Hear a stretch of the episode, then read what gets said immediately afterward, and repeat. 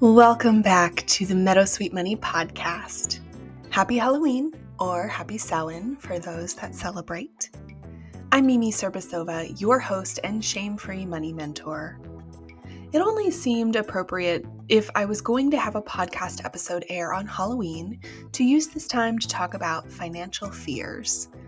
Because I don't think there's a single person on this earth that is completely fearless when it comes to money.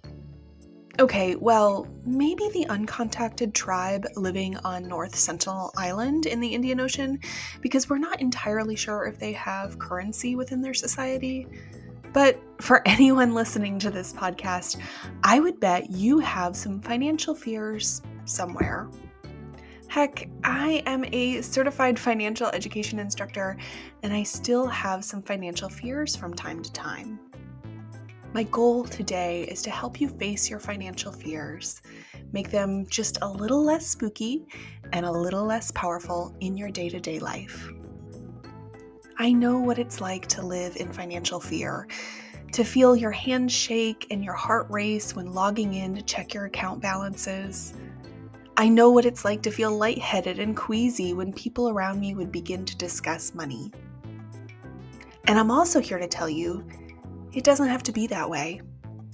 So if you're ready, let's dive in and realize that there isn't actually a monster lurking under the bed or in your bank account. Thank you for being here. I will also note that I have a very, very, very big announcement coming up in this episode during our In Case You Missed It segment. Something I have been dying to share with y'all. Okay, that was cheesy, but if you got the pun, then well, we should be friends.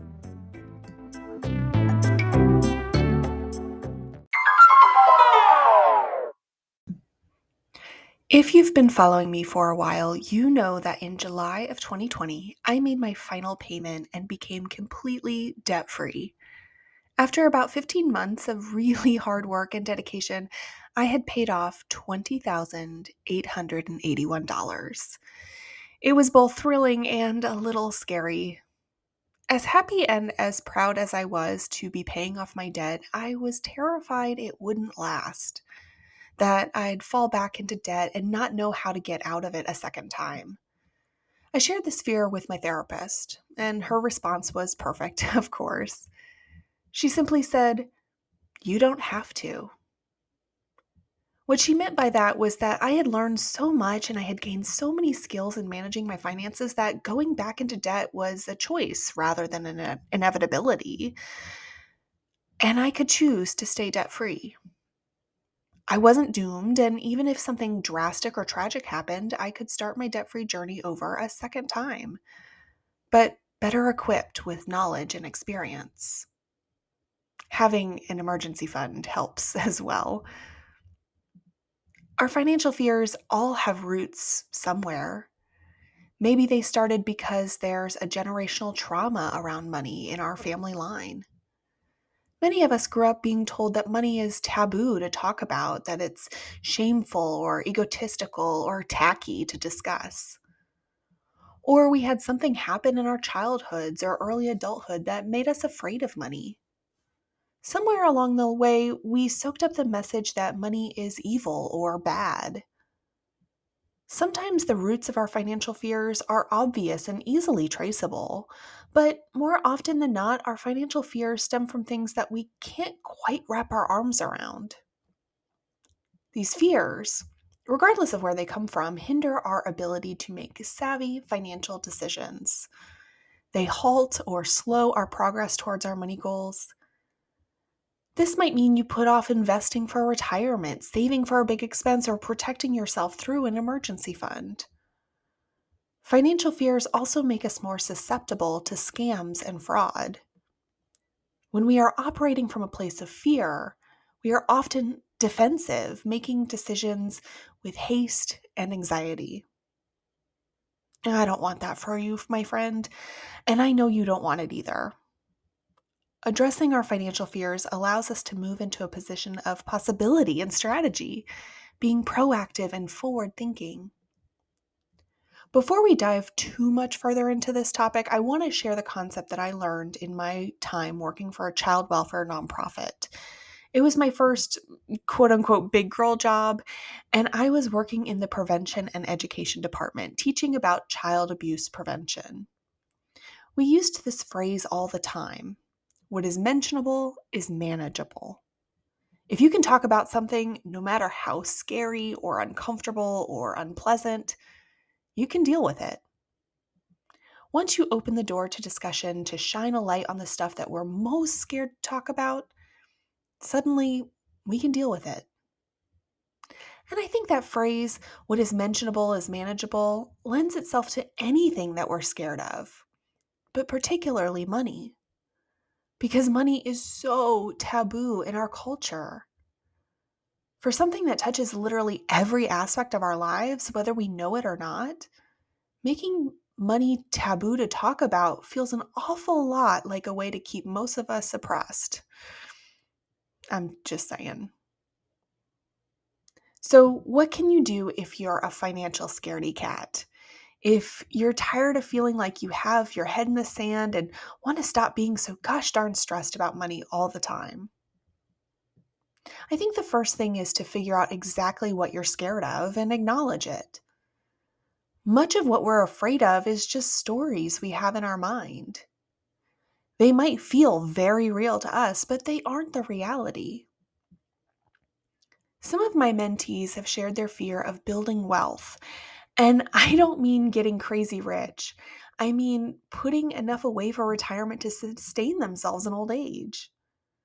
They are scared that investing to have a million dollars in retirement, which by the way would only be $40,000 a year to live on if you're following the 4% rule, they are afraid that having that much money would make them greedy or mean.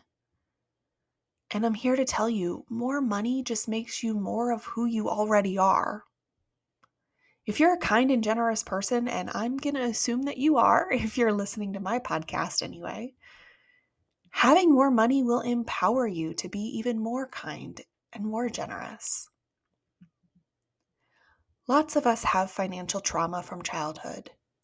Growing up poor, particularly if your family experienced a lot of instability because of financial hardship, that sticks with you. We know the tension, the fighting, and the despair that comes with growing up poor. No matter how much money you make now as an adult, you might be afraid that it could all go away in an instant. I want to mention that fear does have a biological function its purpose is to signal dangers or threats and trigger appropriate responses. The challenge is that often when it comes to money, we don't always know the most appropriate response to take, particularly because a lot of our financial fears aren't tangible. We might not even be fully aware of what our fears are exactly. We just know that money freaks us out. So, what can we do to become financially brave? Like I said, the first step is acknowledging your financial fears. What freaks you out may not worry me in the slightest, and what keeps me awake at night might not ever cross your mind. What I'm saying is that all of our financial fears and worries are going to be different, but there's some common ones out there. Maybe it's the financial emergency or sudden job loss. Perhaps you're terrified you'll never get out of debt. Maybe you're scared to start putting money away for retirement because you're scared you're going to lose it all if the market goes kablooey. Or you're convinced that you'll never be able to retire, afford a home of your own, or pay for your kids' college. Like I said before, what is mentionable is manageable. And it's important to take some time to acknowledge exactly what your fears are. I would encourage you to write them down. And I mean that literally. Get out a journal or a notepad and write out exactly what you're afraid of. My journal would probably read that I'm scared that I would have a health emergency that would bankrupt us and put us out on the streets, or that I'm terrified that I'll fail in my business.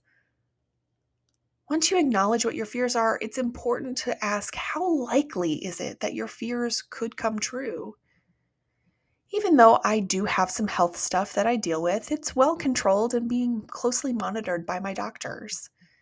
And sure, my business could fail, but it's highly unlikely that we would end up on the streets because I can still go out and find work if I really needed to. And thankfully, we do have a family that would take us in if things got really bad. Now, maybe you're listening to this and you're in a situation that is pretty dire. You're experiencing unemployment, or you're dealing with an emergency, or you're facing eviction, or anything else that is super duper hard. Being in the midst of a scary situation isn't the same as being afraid of a possible scary situation. And I'm going to be the first to tell you that number one, I am so, so sorry that's happening to you. And number two, you need resources and support. But if your current reality is pretty okay or relatively stable, then there's something you need to do once you have acknowledged your fear. The second step is getting clear on your real numbers. Okay, I know that this is the part that is the scariest for a lot of us, but I'm not going to mince my words here. There is simply no way around this step. Your real numbers aren't good or bad. They're not a judgment on who you are, and they can't tell us a single thing about our value as human beings. And our real numbers are often changing. So, taking time to learn about your real numbers is simply getting a snapshot on this moment in time. Not your past, not your future, only this moment. Your real numbers clarify. They illuminate reality and give us important information so we can make sound decisions. No one likes coming up with solutions to things that aren't actually problems. Your real numbers are here to say, hey, this is the problem right here. One of my favorite quotes is by Charles Kettering, where he says, A problem well stated is a problem half solved. Your real numbers will show where you need to draw your attention and help you find potential solutions. Knowing my real numbers allows me to have a baseline so I can tell if my business is going to be able to support me long term. Knowing my real numbers means I have a reasonable goal for an emergency fund and I make small steps towards that goal. Nothing kicked my butt into gear on investing and saving quite like looking at my accounts and realizing I needed to figure out how investing worked so I would be protected in my old age. To get your real numbers, you need to understand your income, fixed and variable expenses, debt obligations, and savings. And this doesn't mean guesses or estimations. This means opening your accounts and writing down the actual numbers down to the penny. Here's the truth you do not have to like your real numbers for them to be helpful to you. Now, once you know your real numbers, the third step is taking action. Actions are going to look different for everyone, but overall, I find many of us are looking to create a bigger gap between our income and expenses. Maybe your fear is really trying to tell you to save more money or start investing or to just have more space for spending joyfully. Whatever it is, there's really only two levers you can pull increasing your income or decreasing your expenses. There's a ton of ways to do these things, and I'm not going to belabor all the ways to increase your income and decrease your expenses here, but I want to give you some permission slips. First, you have permission to make your actions small. You don't have to make huge leaps to make changes. You have permission to take your time and do one thing at a time. In fact, I encourage you to do just that. Maybe you have acknowledged your fears and taken a hard look at your real numbers, and maybe you feel overwhelmed by all that you really need and want to do. Remember my therapist's advice you don't have to. All of this is a choice.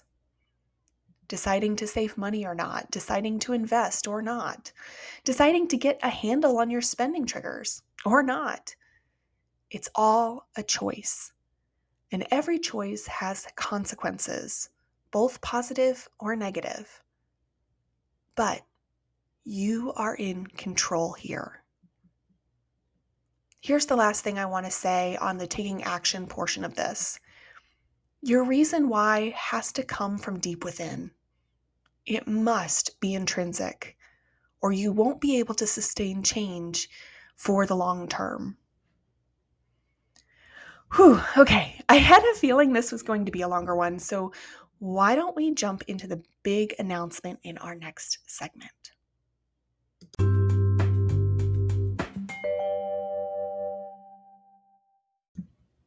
Friend, I am over the moon to be telling you about this. Starting in 2024, I am launching a Patreon, and you can get on the waitlist now to be the first to know when my Patreon is live. The Meadowsweet Money Patreon is for anyone that wants easy to understand, heart centered financial education, encouragement, and helpful tools to support them on their journey up the money mountain. As a patron, you support the Meadowsweet Money podcast. And by joining, you help me keep this podcast completely ad free. So, as a thank you, you will get access to exclusive content, patron only discounts and events, as well as benefits of my private Discord server community. If you love my work and want to support this podcast, please sign up for the waitlist. You'll also get a shout out on the podcast when you become a patron.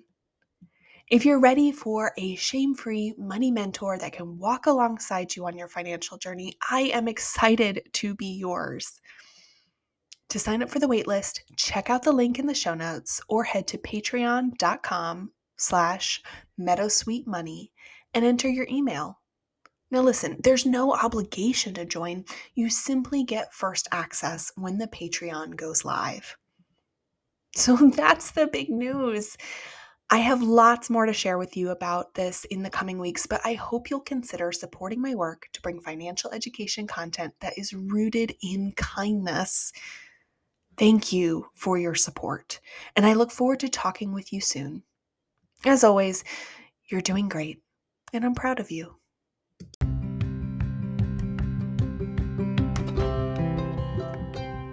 Thank you for listening to the Meadowsweet Money podcast, a production of Meadowsweet Money LLC. If you enjoyed today's episode, please leave a five star review on Spotify, Apple Podcasts, or wherever you get your podcasts. It helps others to find us and is greatly appreciated. And be sure to follow so you don't miss a single episode. The information and content provided in this podcast is for entertainment and informational purposes only. It should not be considered legal or financial advice. Please consult with an attorney or other professional to determine what may be best for your individual needs. For more shame free personal fin- finance content, please visit meadowsweetmoney.com. Thanks for listening.